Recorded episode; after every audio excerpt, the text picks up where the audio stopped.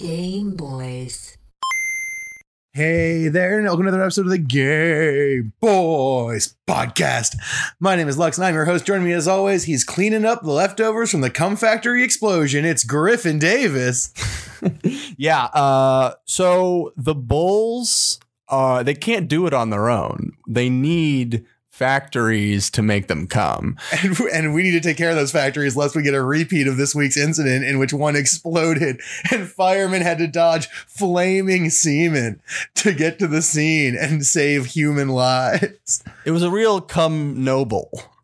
It was a real Uh, it was a real cum noble. Here's the thing about it that blew my mind is this. Ready? Uh huh. Um how is that not the most talked about thing on the internet for a whole day? Yeah, that's how bad it's gotten. That's Yeah, how thi- are toxic so the culture has become. Things are so fucked up and grim that like a cum factory explodes, which is like the punchline to every Twitter joke anyway, and no Yeah, one even cares to talk about it. just the the existence of the cum factories, um, the, the fact that they're unstable, uh, the fact that we need to pass laws and I don't know have proper coverage.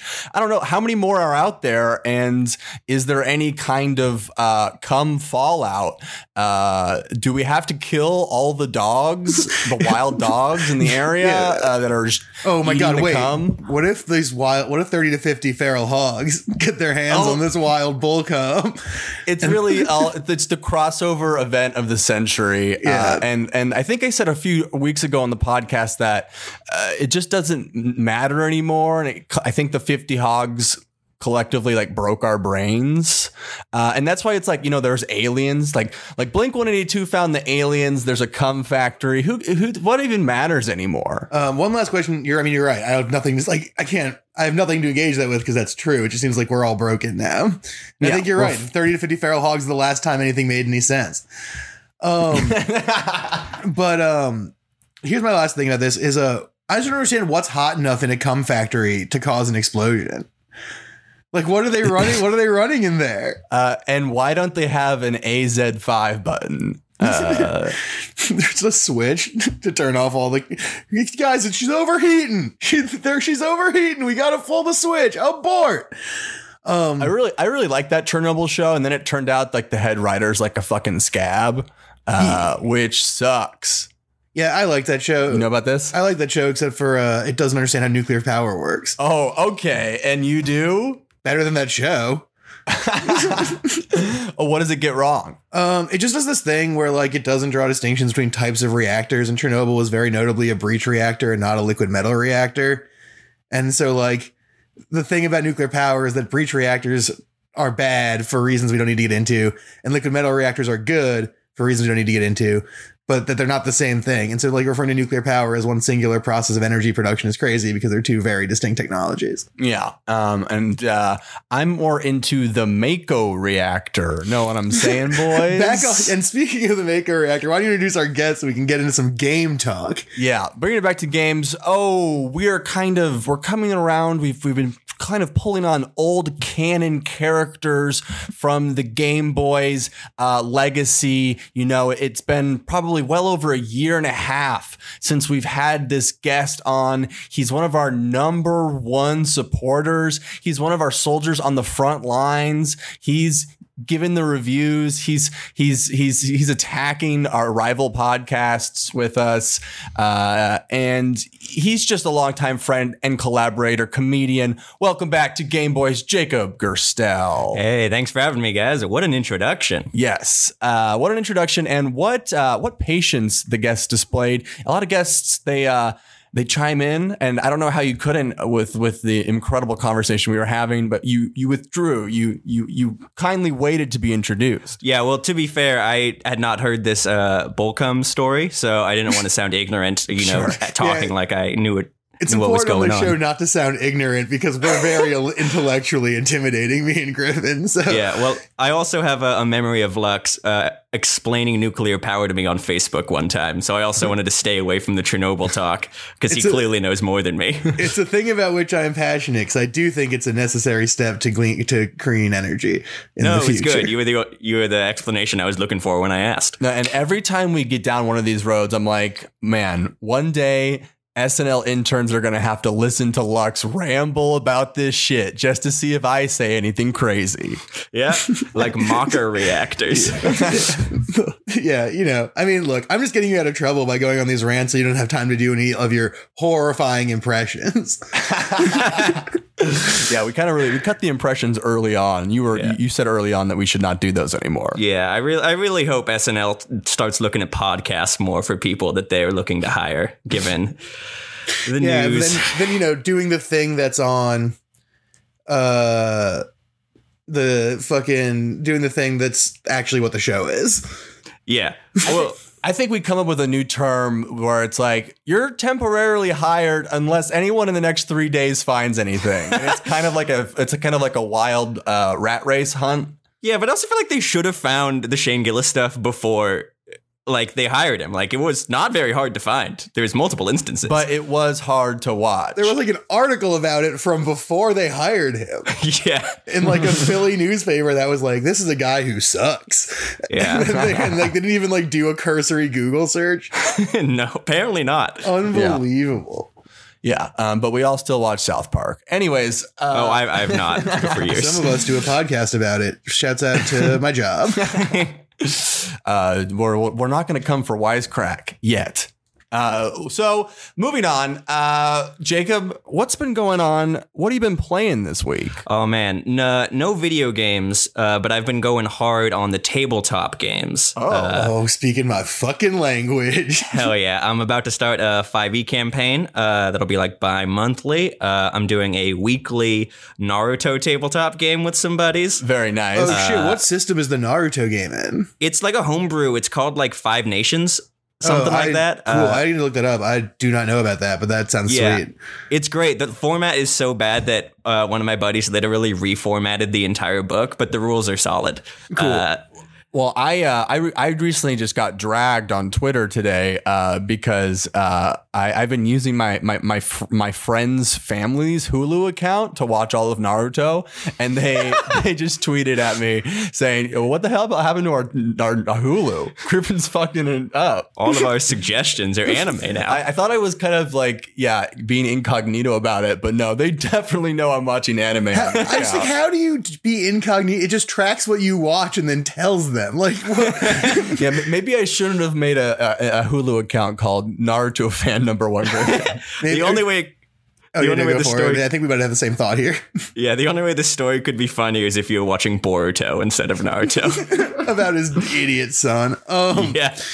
wait, so Jay, uh, have you been doing table? Have you played tabletop games for a long time, or is it like a new development for you? Um, I've been playing on and off for years. Uh, the group I'm playing weekly with has been the most consistent. Like we've been doing it for about a year and a half, two years now. Like every Oh, week, shit. we've played a couple systems. Uh, Exalted, the Naruto game. I think we're gonna run Shadowrun next. Uh, oh, possibly. Shadowrun's hella fun. Yeah, that one I might DM. Um, but I've been doing like on and off with buddies for years, but like never finished a campaign ever. So like this is it's new to me to like be consistent with it, and I've really really diving deep.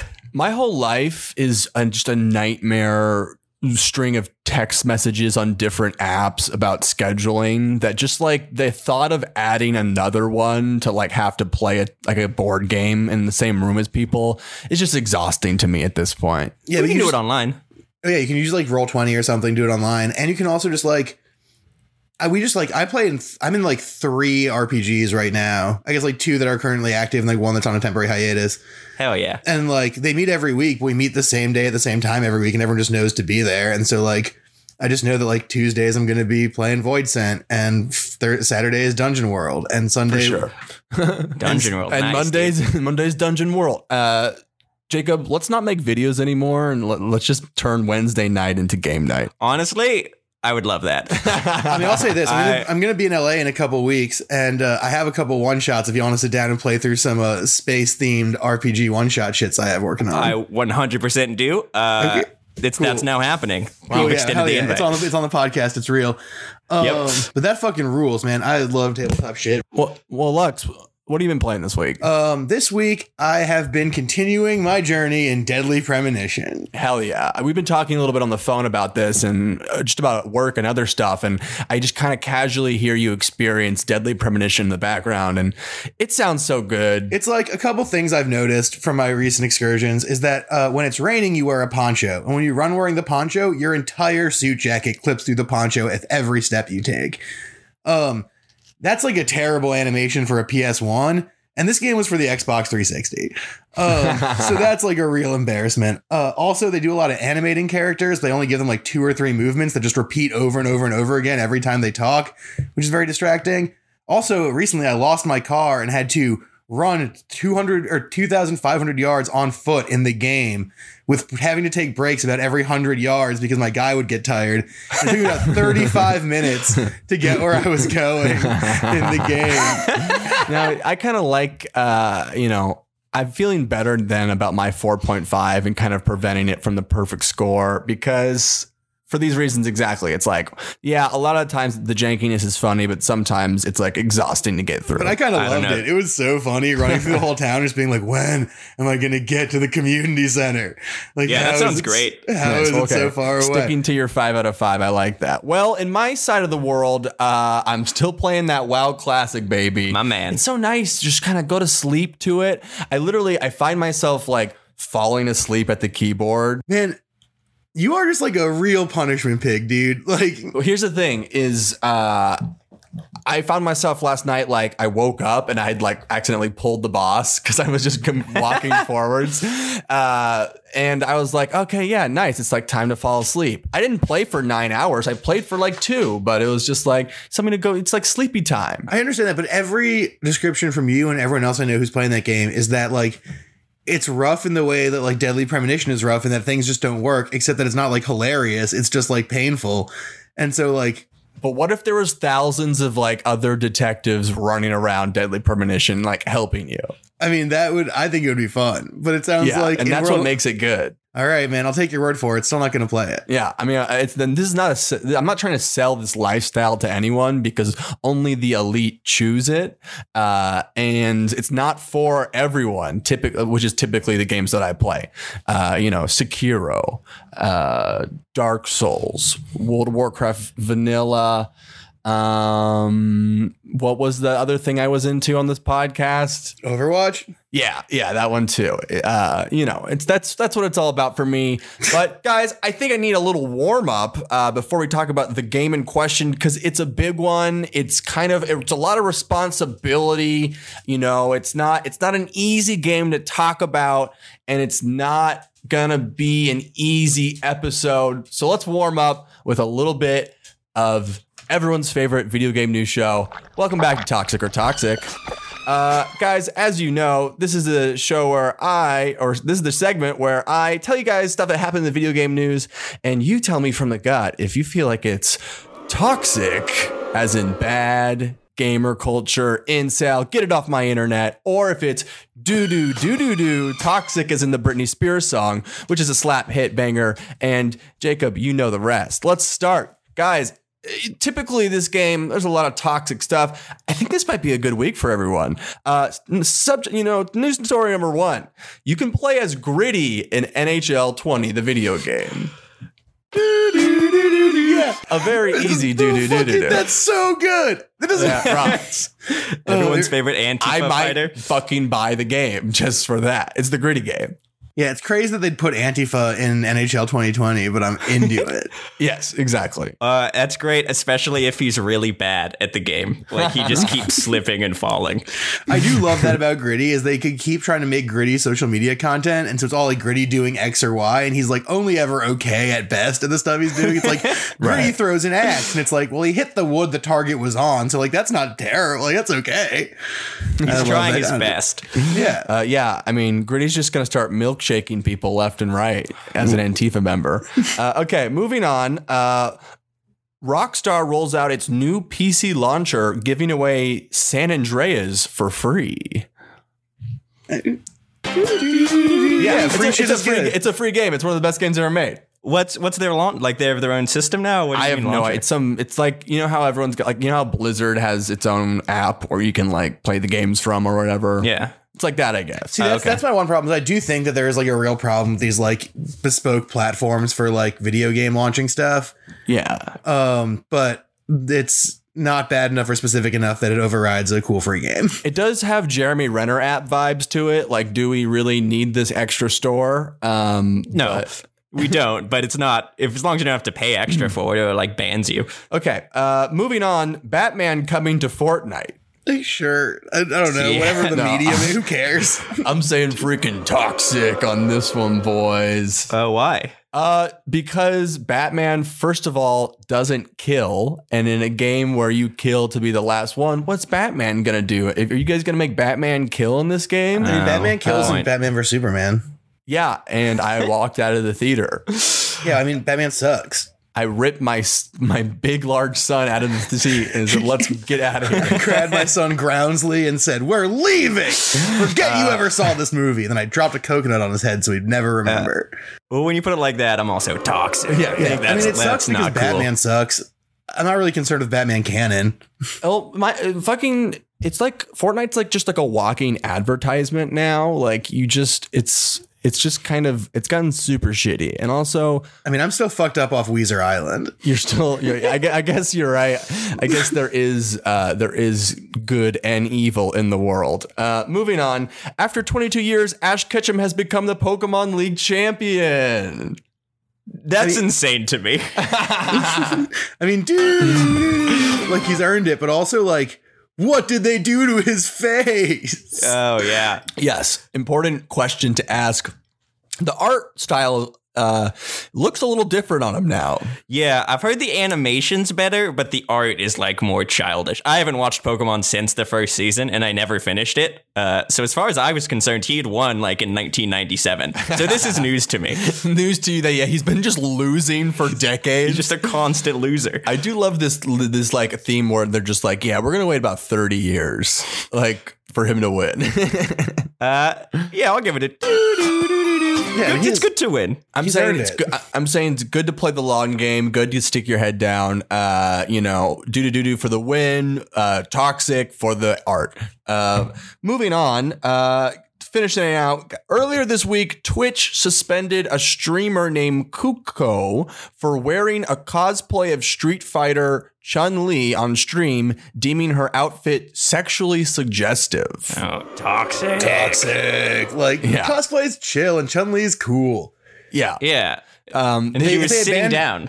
If they had suspended him because Chun Li's a fucking cop, then yes. maybe we could talk.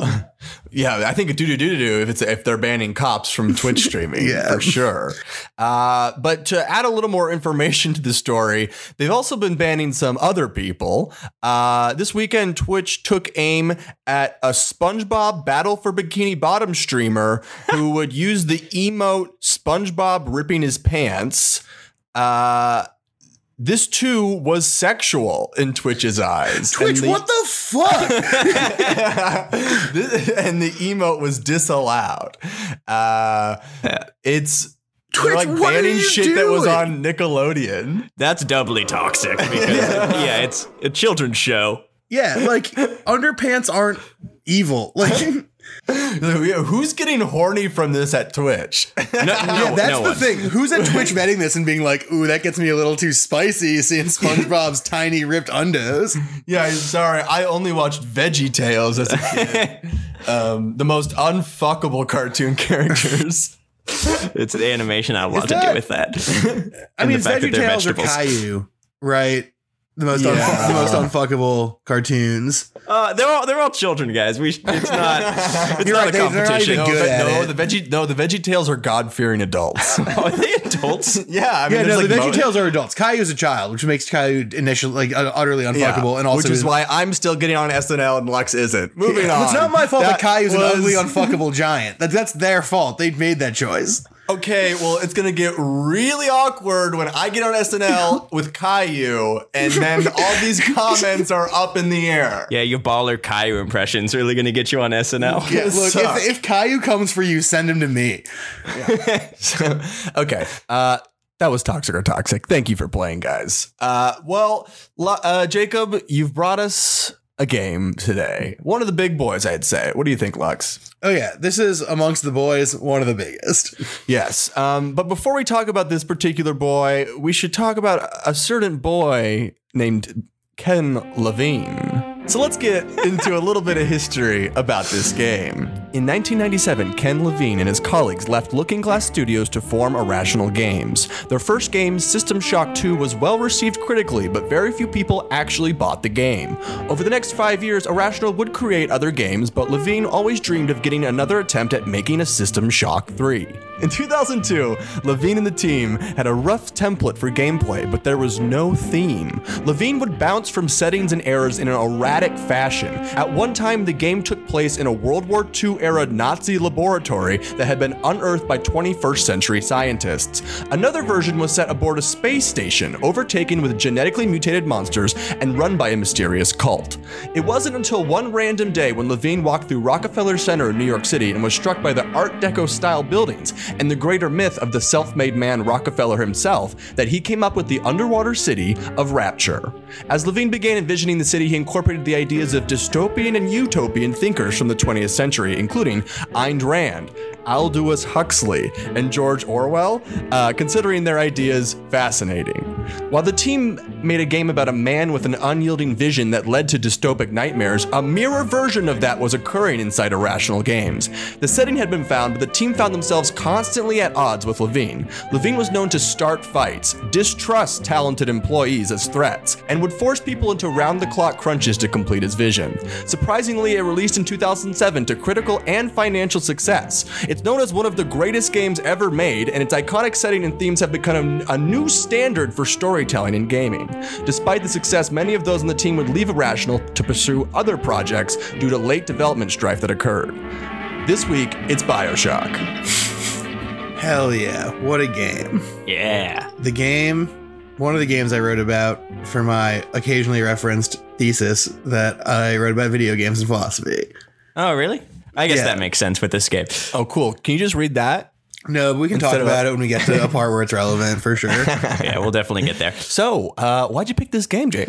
Uh, well, freshman year, Jacob uh, loved this game. It had all of all the sweet spots for him. It's uh, horror themed, biopunk, uh, Biopunk. like, period You consider piece. yourself a little bit of a biopunk as a kid. Yeah, dude, biopunk's a fun genre, but yeah, it's like a horror themed biopunk period piece that like has just enough political philosophy to make me feel like an intellectual. Uh, so I was super excited when this game came out. I remember playing the uh, demo, the Xbox demo, like 20 times before it even came out, which is like Yeah. the first 15, 20 minutes of the game. Um, so I was super in on day one and like played this game a lot and like beat it and like really got into it. Uh, so I have very fond memories of it. Yeah. Yeah, it's a really incredible game in a lot of ways. For me, man, it was like it was one of those times where you like games in your, the course of your life, big ones, they like show you, oh, video games can be this now. Mm-hmm. Like I think one of those was like when the first time I saw World of Warcraft and I saw people online playing together. I was like, oh, video games can be like this. And then like the first opening of when I played Bioshock and you're on a plane and you crash and you surface and you swim towards a tower and you take it down Yeah. and the video starts playing and it opens up and it shows you the city. Like I never really seen anything as immersive as that. Like I like I was felt like I was just like totally uh, in in a, world unlike I'd seen before. Um, Yeah, I was hooked in that first 15 minutes. yeah, Uh, it's it's, the, one of the best openings I think to any game. yeah, it's got that cool cut scene. Then you're hanging out and you see just a plane crash, and then you're going down, and like this weird guy, Andrew Ryan, talks to you about philosophy for a while, and then you see this really cool setting, and then it gets really scary. Like it's one of the games I have memories of of being like genuinely scared when you're in the bathysphere and that splicer kills the person for the first time, and then Yeah. like jumps up and starts scraping along the walls. Yeah. It's one of the few times the game's legitimately scary, but like it's I remember it to this day. It's very effective. Yeah.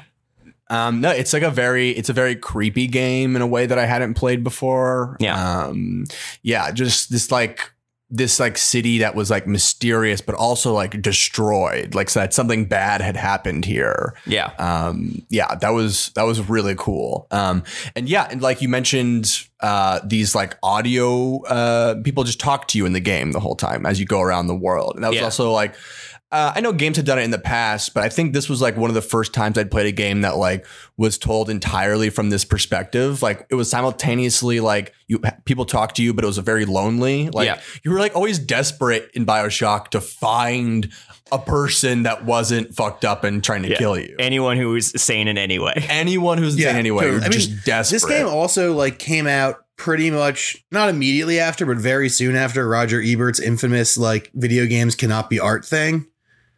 Mhm. Um, Right. Like uh, almost like it was a pretty direct follow up. And I remember reading that because I guess like I was well, this came out in like yeah, 2000. games cited for article: uh, Pong, Tetris, Snake. Yeah, like what was it? It was like 2007 when this game came out, right? So Yeah, I was like 2007. 16, 17, something like that. And like this, it, it was just like such a direct response to the Roger Ebert shit about how games like because you're in it, you can't like feel the same way about things. You don't have like the God's eye perspective or whatever.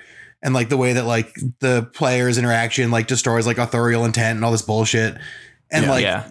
this game fucking like just put the torch to that shit in such a major way and was just like no actually they can have themes they can have clear stories there can be like Yeah. authorial intent and twists and like ideas buried in there that like and right. that, and that you can use the mechanics to like flesh out those ideas more like Oh yeah. the fucking the little sister thing is so cool because like this is also we can talk about this later. This is also like one of my problems with the game, but we'll get to that later. But like it's so cool because like if you do what Andrew Ryan says to do, like embrace objectivism, just eat these kids, you get stronger.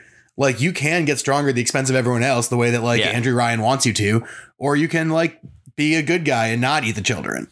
Yeah. I Oh. love that. Yeah, I think it's so fucking smart. Uh, I think I think this game really sh- proved Roger Ebert uh, wrong. I give him two joysticks way down, Out of Down four. six feet under in the grave. six feet under. Oh yeah, He- yeah. Is that is that where he is? Oh yeah, he's dead as shit.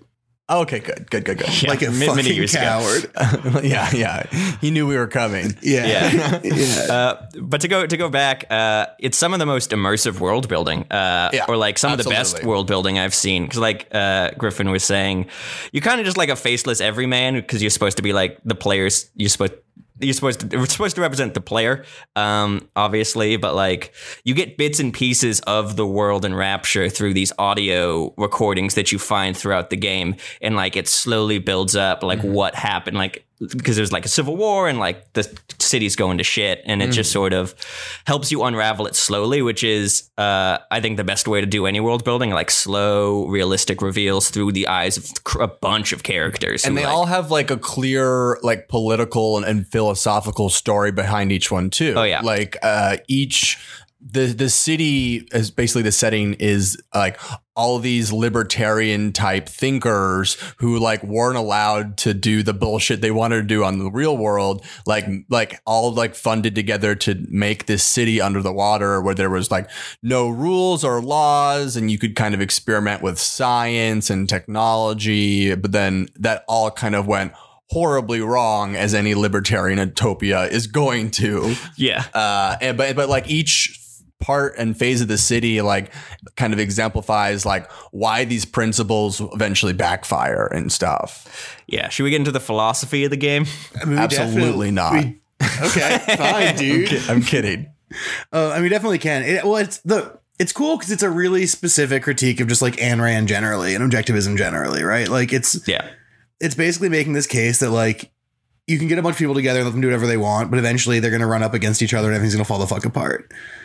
Yeah, um, which is like pretty true. And the game bears it out in a lot of really cool ways, like between the Atlas and Fontaine plots and and Andrew Ryan and um, oh fucking what's her name? Uh, Tenenbaum. yeah, yeah and the scientist lady who develops all the plasmids. Like, Yeah, there's there's so many like reasons. The I mean, the game like gives just makes the case against like Andrew Ryan's philosophy by like showing you like the hollowed out corpse, but also showing you little snippets of like stuff that still works.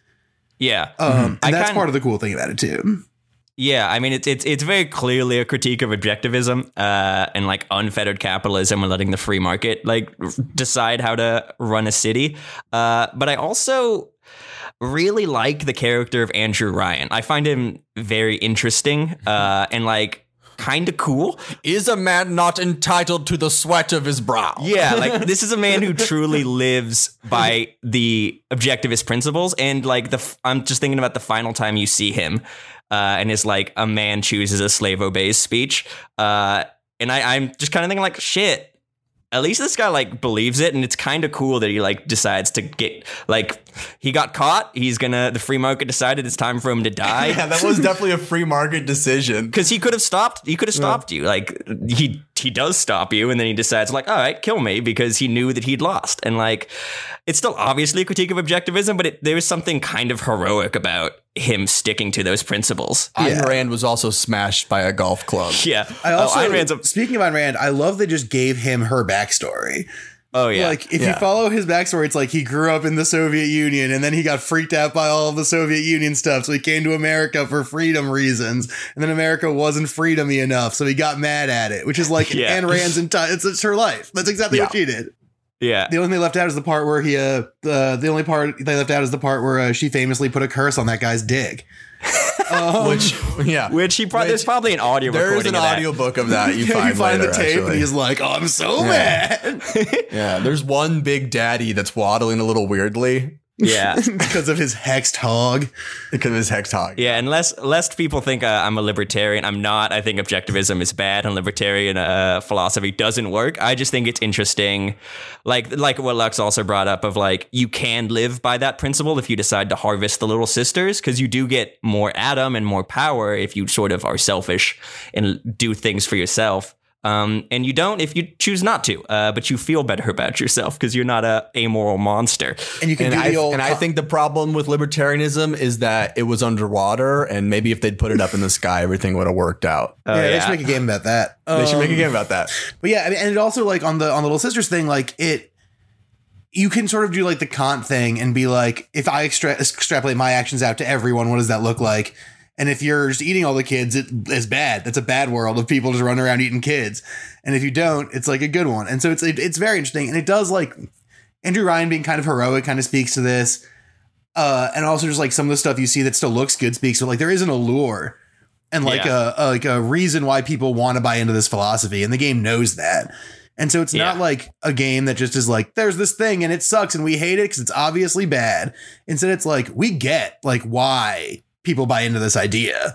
Yeah, they uh, get to shoot fireballs out of their hands. Yeah, Yeah, I mean, there's so you can summon for sure bees. is a big part. You could just summon bees. I'm sorry, some of this shit works. Yeah, I remember being like whatever age I was and like get that my dad. looks awesome. I remember whatever age I was and my dad getting game like a Game Informer or something that had like a the article about this and I remember that being like and in the game it's so crazy you can shoot lightning at water and electrocute other people in the water and I was just like holy shit I gotta play this game. And you like there's like three spots in the game where that's like useful but it's so Yeah. cool. And at the time it was like such a mind-blowing experience of like environmental interaction. Like every part of that game just fits together to make this world that like yeah, you're in in like a real way.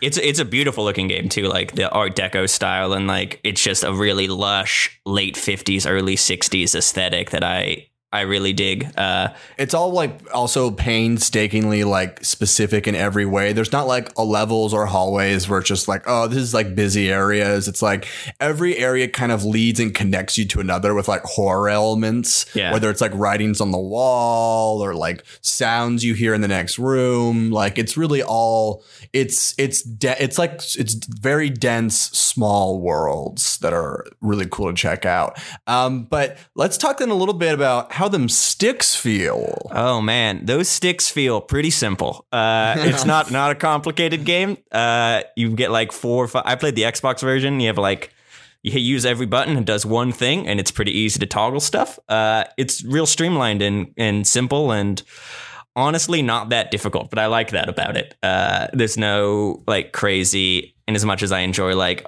crazy item management that's not really that here it's more streamlined to get you from point a to point b so you can learn more about philosophy Yeah, I mean the game, right? The game it hits a really good balance of like there's challenging stuff to do that's like difficult little puzzles and fights or whatever. But the game itself is pretty intuitive. The system makes sense. And it's like hard enough that you feel like you're playing a game, but easy enough that you never get stuck for too long. So you can just keep moving along the story and like the theme beats in a way that is like propulsive and fun. Yeah. For me, uh, I I kind of liked that you weren't like more fluid of a character because it did make it feel harder in that way and scarier in the way that like when a Resident Evil game you kind of move slow and aim slow. There is like something to feeling ineffective in a scary world that like heightens that sense of horror. And uh, I remember playing the game in high school and being like, this is like kind of hard. I kind of got to think about what to do or I'll get murked. Um, Yeah. And I, so I liked kind of that element to it. Um, I always felt like I was like, like on the right level of like, man, I'm trying to survive this. And I also like that you kind of had to conserve certain types of ammo and like save them up for when you know like a big daddy was coming and you would like need to really like blow it up with a bunch of stuff. Um, I like that. And I feel like it hit, struck all the right amount of like balance where it's like, it wasn't super hard, but it brought me a challenge. I had to conserve ammo, but it wasn't a pain. Like it just kind of hit that sweet spot. Right. Yeah. Well, you, you kind of nailed it, right? It's like it was hard enough and designed enough that you had to think about what you were doing. And it's a game that like very actively wants you to think um constantly throughout it. And so it's challenging enough that like you're always paying attention and locked in. So you can't just breeze through it. So you have to be paying attention to like the little details and things that happen that make you think about the world and the philosophy. Yeah. Um, but it's not so hard that you're like, all I'm thinking about is how to make sure I kill all like nine of these splicers before that big daddy eats my ass or whatever. Um, because if you're thinking just about that, then you miss a lot of the little details and things that make like the the intellectual element of the game so like deep and resonant. Uh, the Big Daddy fights, especially, are. Uh, I recall being like different. Like you had to set up traps in advance Yeah. if you could, and like like do trip wires and all that. Uh, which kind of in like Sh- Shadow of the Colossus territory, the other game I talked about on here. Uh, when you're fighting the Big Daddies, is always kind of sad because they're just like guardians to these little gir- little little girls. Yeah. Um, and all they want to do is protect them, and it's really sweet. Like when you see them pick them up and like put them on their, their shoulders or like put them in a hiding hole to fight, and then you just eh, just like murder them. Uh, it always made me feel real bad. Right. Yeah. It is kind of a, it's like a morbid affair because they're because you see them like later like fighting like evil splicers and stuff to try to protect the girl too. So it's like it's just doing its best. Yeah. Like you look just as fucked up as like all the other ones. Yeah, which Yeah. I think is goes big into the the choice element of it, like the the kind of role playing aspect where when you you know kill a big daddy and you get uh you find a little sister you can choose to either save them or kill them um I like I like that they ha- gave you the choice um, in a game that's kind of thematically about how you have no free will, but I found it a little too black and white, um, and like I never struggled with it. Like to me, it's really hard to justify killing a child. Uh, It's tough to watch. yeah, Yeah. and like especially the way the game ports, like you grab this little girl after Yeah. she's crying about you killing a big daddy, and then like you're holding her and you have to decide whether to kill her or not. I'm like, no, I'm gonna let her go. I feel like an, yeah. I feel like a real asshole right now. I, I think a big a big problem for me is is not just the like the very first obvious layer of just fucked upness, but the fact that like the game actually doesn't like really make that a clear mechanic difference in the game. Like you only get 10% more Adam for killing the girl. yeah, Uh, so it's really like not that much more, and you don't really suffer any other like bad like like disadvantages for doing that really Yeah. uh so it's like a choice that doesn't like really like affect the gameplay too much it just does, it does affect your ending though yeah. I, I never had to think about whether to save them or not. i did it once and i was like well i'm can't i can't watch that 10 more times like Yeah, that's brutal. insane This is actually the part where like there's sort of the interesting theoretical element of this game of like so this game was like the first game that inspired like I guess it was like the second because yeah Ian Bogost wrote about Bully. But aside from that there's like the first game that inspired like real like games criticism in the way of art criticism. Um, and one of the big things about that was this idea of what they call ludo narrative dissonance which is this idea that like the game's mechanics like didn't jive with the story or the themes it was going for. Oh And- we've talked many a times on this podcast. Yeah, at least a few. Um, and so in this game, the reason why that was true, and I think it's really interesting, is that you they have the mechanic of it's better to kill the kids than not kill the kids because you get the extra juice, and that makes sense with the themes and stuff. The problem is that another part of the story is that Atlas is like, "Help me." and you have to. Um, Yeah. you can't not help Atlas, which runs directly contrary to like the objectivist idea of like it's better to eat the curls or whatever. Right. Um, but that kind of that kind of feeds into the you never had a choice. Like you had to help him because you're brain, Totally, all brainwashed. the, the but choice is isn't liber- illusory and stuff. Yeah, but isn't libertarianism all about making the choice to be selfish? So like that all conflicts for me a little bit. Yeah, exactly. It just didn't quite add up the way it just it didn't add up the way that it was like super supposed to. And the twist at the end that you never had any choice. I like because I think that choice is illusory generally, and we can get into that if we want to, but it's going to make a much longer podcast. Um, but uh. I think, and I think that's interesting, but I think the game was trying to make this like point about like the choice to be selfish, like Griffin saying, and then at the end, then like the but the plot is based on a choice you don't get to make to do unselfish stuff. Yeah, I do. I to to briefly touch on that Atlas point. I do kind of wonder if that was the intention. Because even like ninth ninth grade me, uh, I never trusted that motherfucker. Like the second he started talking and he said he has a family in this like burnt out husk of a city, I'm like, you're bullshit. And there's no way you have a family here. Like they would either be long dead, or you'd have them. Who are you? I kind of got that vibe slowly, which I really liked. But I was Yeah. like, okay, I didn't see him this time. Okay, I got through this part and we were supposed to meet here and I still didn't see him. Am I being ghosted right now? Like, Yeah. what's going on? And like, I slowly got suspicious of him, but you right away were like, Oh, right away, like motherfucker. in in the fucking uh, when I played the demo, he's like, Yeah. I got a, I got a family. You got to help me. I'm like, oh, I don't know if I believe that. they actually changed his voice actor to make him even seem more less like less guilty like Yeah. more chill because apparently his voice his earlier voice was like even more evil and obvious Oh, the voice acting's great. Like he's it's a great disarming Irish accent for sure. yeah Yeah, It he's is. like got some real uh, gangs of New York energy, Yeah. which I which I mess with for sure. yeah So I wonder if the game takes that into account at all of like should you you should just be selfish and like not trust him but still go along cuz he's helping you survive. Uh, but maybe I'm reading too much into it. No, I mean that's that's totally a fair read. I think. Um, I just for, it's, for me it's like i actually care less and less about the the the the hard plot of the game in the in the last quarter because i don't really care about like oh i was like a guy that got his brain wiped or something like or doesn't have his memories or something right I think you're you're genetically modified child to grow really fast and you had implanted memories. I Right. think that's what It's happens. like something like that, but I was like that that that part like didn't ring as true to me as like the story of a city that's like eating itself. Yeah. Uh, Right. and that's like like the first three quarters of the game is like always my favorite parts to think about narratively, and the last quarter is like yeah okay. the Yeah, one no. thing about the end that I do like is the reveal that like you're Jack Ryan or Andrew Ryan, Jack Ryan, John Krasinski, you're John, you're John and Venezuela is underwater. Yeah. yeah, uh, you're Andrew. You're Andrew Ryan's kid, and that the whole thing was Atlas sort of using you and your like genetic code to like be able to sneak into things and stuff, which I like because there's the sort of the clear parallel of like Rapture is as Andrew Ryan's one offspring, the other one is you, and like both together conspire to destroy him in a way that I think is like pretty poetic and neat.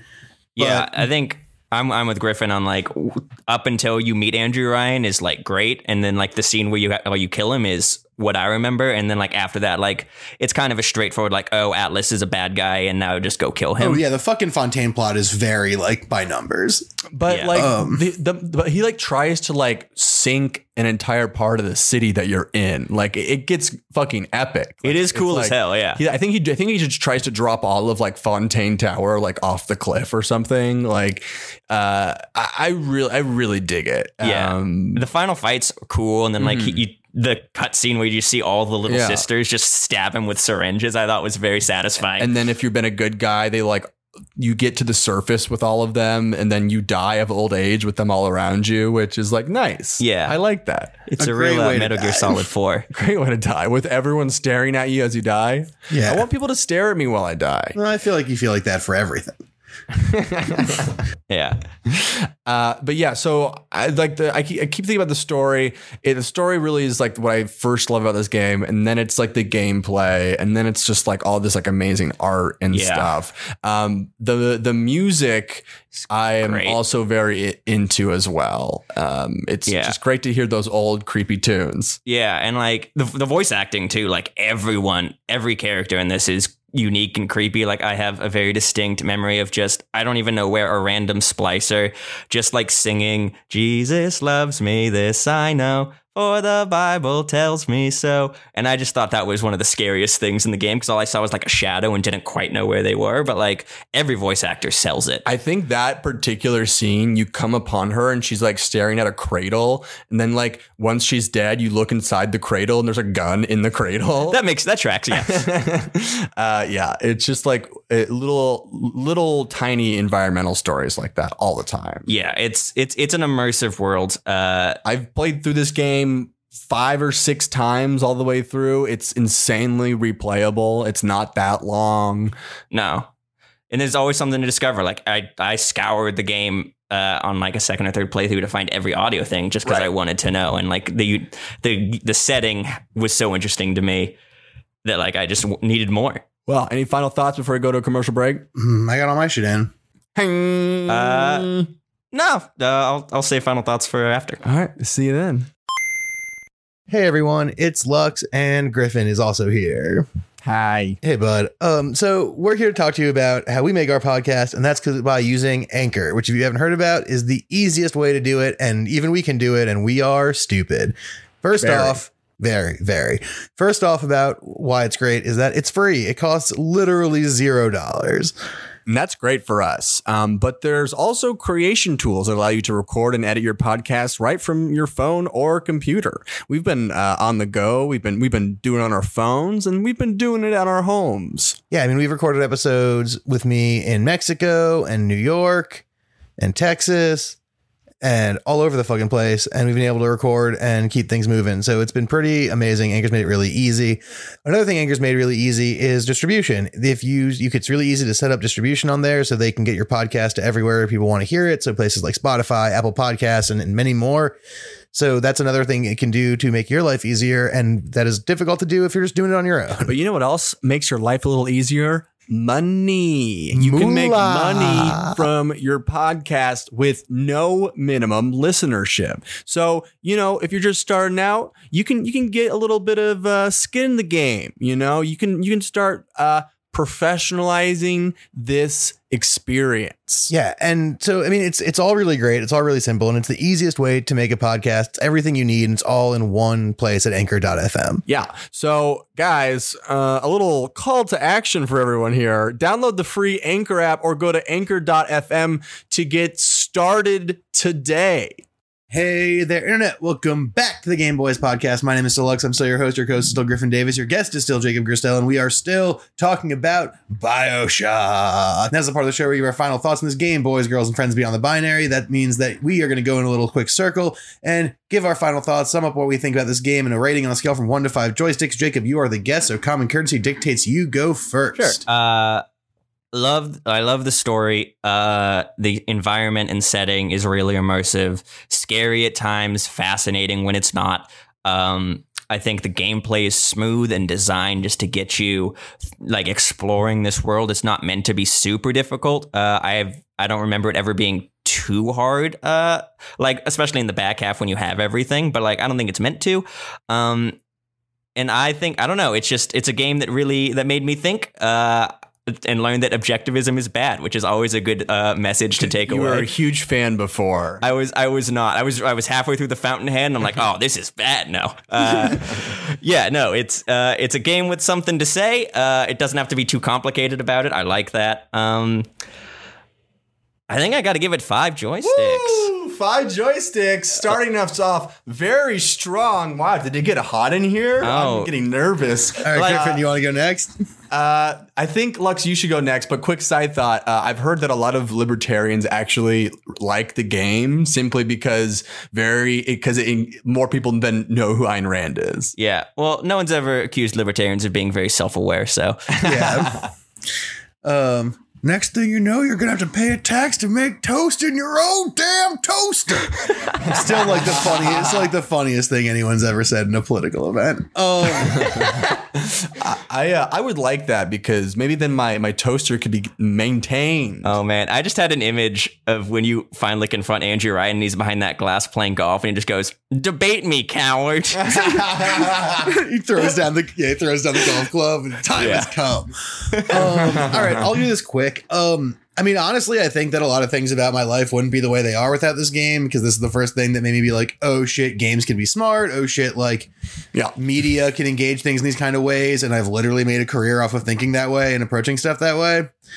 Um, like that's just been my life basically since this game came out. Um, so I mean, I got to give it a five out of five. Like, Hell you can, yeah. Oh my you can trace a direct line to like Lux now to the, the release of Bioshock because like it's the game that like taught me how to read digital media in a real way and Yeah. like my yeah and like my life is analyzing digital media like literally that's my job and also what I do for fun like I it's a I'm do a video game podcast like You're an analyst. You're, it, it turns you into an analyst. Did you Yeah. write that Wisecrack episode about Bioshock? Was I directed you, the Bioshock 2 one Oh, okay. um but Bioshock 1 was just before I was hired That one was good. I like that. Oh boy. Well, it comes to me. again two weeks in a row Two fives on the board. I offered to take I offered to take this off your hands bud you I don't chose know this I'm, I don't know what's going on. I know it's a very emotional time. Uh, this is obviously a big game, and I knew this coming into this episode. That's why I was so nervous. But God, I can't like like I've been thinking about every element of this game, and it all sounds so good when we're talking about it. It's amazing, you know. Like every element is working. It's like one of those first games where I was like, video games are um, immersive experience. Um, it's so much fun that I've played it through like six times and and now that we're talking about it I'm like I should just replay it again because maybe there's something I missed. It's just like it's like has every kind of pleasurable thing you want to do in a game. Get a little spooked get a little action transport yourself to a new world guys it's a fucking perfect game it's a five out of five we did it Sorry, Deadly Premonition, you couldn't make it, but Bioshock Yes. kicked the doors down and joined the club. Of course, it was an obvious choice. I was playing hard to get. Uh, we did it. It joins the ranks. You really had me on the edge of my seat there for Take a a second. seat with uh, Katamari Archer is freaking out. Damacy, that one Tony Hawk game, and for some reason Halo. Halo, Katamari Damacy, uh, Tony Hawk Pro Skater. Uh, th- wasn't there another one? Probably, I'm sure we just Knights of every the Old single time. Republic? Which one? You guys had Knights of the Old Republic, I believe. Oh, Oh yeah, Kotor. I think got a five out of five. Yes, Kotor. Wow, And good don't thing worry, Jacob's here, so we don't have to But ask Haley to splice anything in. Look, Halo changed everything. okay, I'll sure. defend- I, I, Halo- will I'll also the thing defend about Halo. Here's the thing about Halo: combat evolved. You can't forget that comment about well, Jacob. This is incredible. You weren't able to pull it off your first time, but you did it this time. You brought the boys a perfect game, something great. that we will freak out and say every time this happens. Wow! I can thank now- you so much for doing this. Um, I, I kind of felt like it was going to happen this time. Yeah, I mean, this game is incredible. I, I I've- knew this was I've- gonna be a five out of five as soon as we were talking about it. Like, I was just wa- I was just playing this game and watching shit for the Bioshock Two video, um, and it was already was very hyped to do this. So I'm, I was on board. Like We're that all was very happy to Yeah. be here. I'm happy uh, I served my purpose. I can now ascend to a higher level Yep. in the Game Boy's canon. Yeah, yeah. You're part of new and old canon now. Yeah. You're kind of like uh, Darth Maul in that way. Oh, wow. Deep cut. Yeah, yeah, really deep. I had to think about it. Yeah. I had to really. Yeah. Um, well, we're pushing time. So instead of a segment, I'm just going to catch us up on some five star reviews because we did a bad Please. job of reading the new ones we've gotten. We've gotten a few new ones. Um, so I'm just going to read through a couple of these real quick. First is by Angel Ray 0802 who says, "Love it, really funny show." Um, that's the whole review. what an angel. Thank you, Angel. Uh, the next one is from our good friend, uh, the Sweet Virgin Brian. Check out his podcast, uh, the Sweet Virgin Brian. Oh, sweet. Um, uh, it's a good, it's a very funny podcast. Wait, did he just did he just say check out the Sweet Virgin Brian No, podcast? I'm being- I'm being on our thing. No, I'm that was being his nice. comment. I'm being nice. Um, he says, uh, "A gamer's paradise. This show is so good that even someone who doesn't identify as a gamer will love it. Great hosts, great guests, great ads." Okay, sounds like a jab at me. Um, I don't understand why. Oh, that was, it was very, it was very think- kind. Are, are things okay with you and Brian? Like that read so Things nice. are things are great until I heard this review. Brian's a very nice boy. That was a very nice review. talk. um, and the last one is best preamble to an ending theme ever by No No Thanks. And they say, look, this show is great. Good game talk, funny bits, best original ad reads in the business. But let's be honest, the best part of the show is and always has been the outro music. I listen every week eagerly awaiting the ultimate banger to bang all bangers. The only downer is the crew never plays the outro as long as it deserves. Keep up the banging, boys. Okay, well, thank you, Matthew Morden. Maybe It might have been uh, maybe maybe it was Matthew, but I don't know. It's by No No Thanks. So I mean, show me the lie. It's a banger of an intro and outro. yeah, but uh, that's gonna do it for this week. Thanks everyone for writing in. If you guys write in, we're gonna try and do a better job of keeping up on those. Now that we've been getting more of them lately, um, and so we want to try that. But I don't really have any kind of segment, so let's just get to the part where we ask Jacob the question we always like to ask people, which is, Jacob, you've been a great guest. People are gonna want to see more of you. Where can they go about doing that? Sure. Uh, you can find me on Instagram and Twitter at uh, Jacob Gerstel, J A C O B G E R S T E L. Uh, for Don't talk my over him spelling the plug. what are you doing? I'm just spelling it again in case anyone wants to hear. you're It's Jacob it- Gerstel. You're Yeah. spelling a It's- different part of it. It's pretty intuitive. Uh, and uh, subscribe to Dad's New Apartment. Uh, I've, I do the videos with Griffin and uh, other past guest Connor Hurley. Um, we got some stuff coming up, hopefully. Um, and it's just a fun time. It's an incredible time. Tweet at us. Yeah, please. Subscribe, like, follow, unfollow. Uh, G Griffin, do you have anything? I got one quick thing. No, I don't. Uh, cool. Well, if you are interested, especially if we have get, uh, fans who are living in the Houston area or have a reason to be in the Houston area, Party World Wrestling is going to Houston. We're doing a show with stand-up comedian Kath Barbadoro and Street Fight Radio. Oh, Um, that's fucking sweet. yeah, it's pretty exciting. Don't really understand how or why it's happening, but very cool stuff. Um, Uh, I like Kath.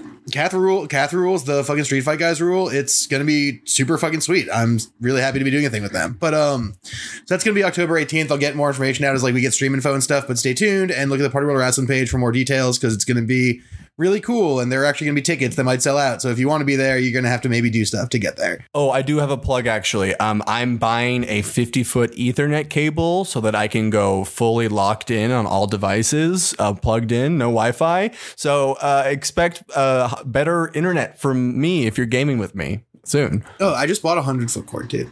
Nice. Not to brag that mine's twice as big, but I also just got an Ethernet. Oh, okay, well, I just bought two more, so that's 150. okay, whoa, buddy. All right. you Just tie them together that rope. will do it for this week's episode. My name is Lux. I'm your host, your co-host Griffin Davis, your guest is Jacob Gerstel, your stell. Your editor and producer is Haley Clement, your international music is Matthew Moore, and your artist is Brittany Metz. Goodbye, internet. We love you very much. Bioshock.